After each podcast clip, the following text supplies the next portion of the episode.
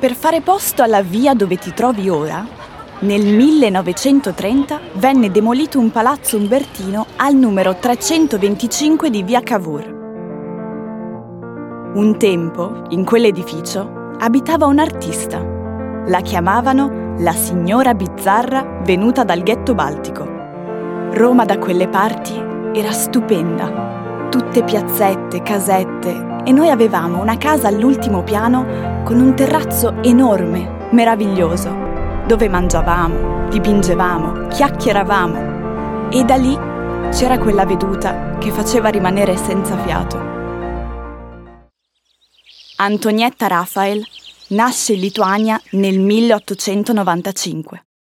Nel 1924, durante un suo viaggio solitario in Europa, l'incontro con i colori mediterranei di Roma appare per lei come una rivelazione.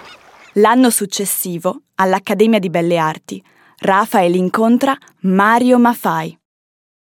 Nel novembre 1927 Raphael e Maffei vanno ad abitare al civico 325, offrendo ben presto un luogo di ritrovo per artisti e letterati.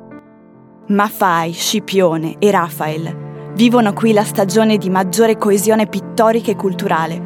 Reagiscono insieme al convenzionalismo del Novecento, focalizzando le ricerche cromatiche sul rapporto colore e spazio e dando vita a quella che viene definita da Roberto Longhi scuola di via Cavour.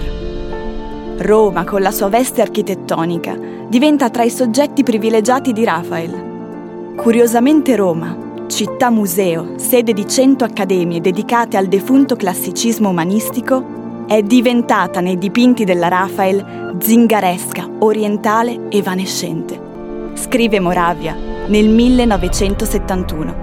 Oggi Via dei Fori Imperiali non ospita più quel palazzo, ma per iniziativa delle figlie Miriam, Simona e Giulia Maffai, a 7 chilometri da qui è stato costituito il centro studi Maffai Raphael, dove poter riflettere sul valore e l'interscambio arricchente dell'arte di Maffai e Raphael nel panorama italiano ed europeo.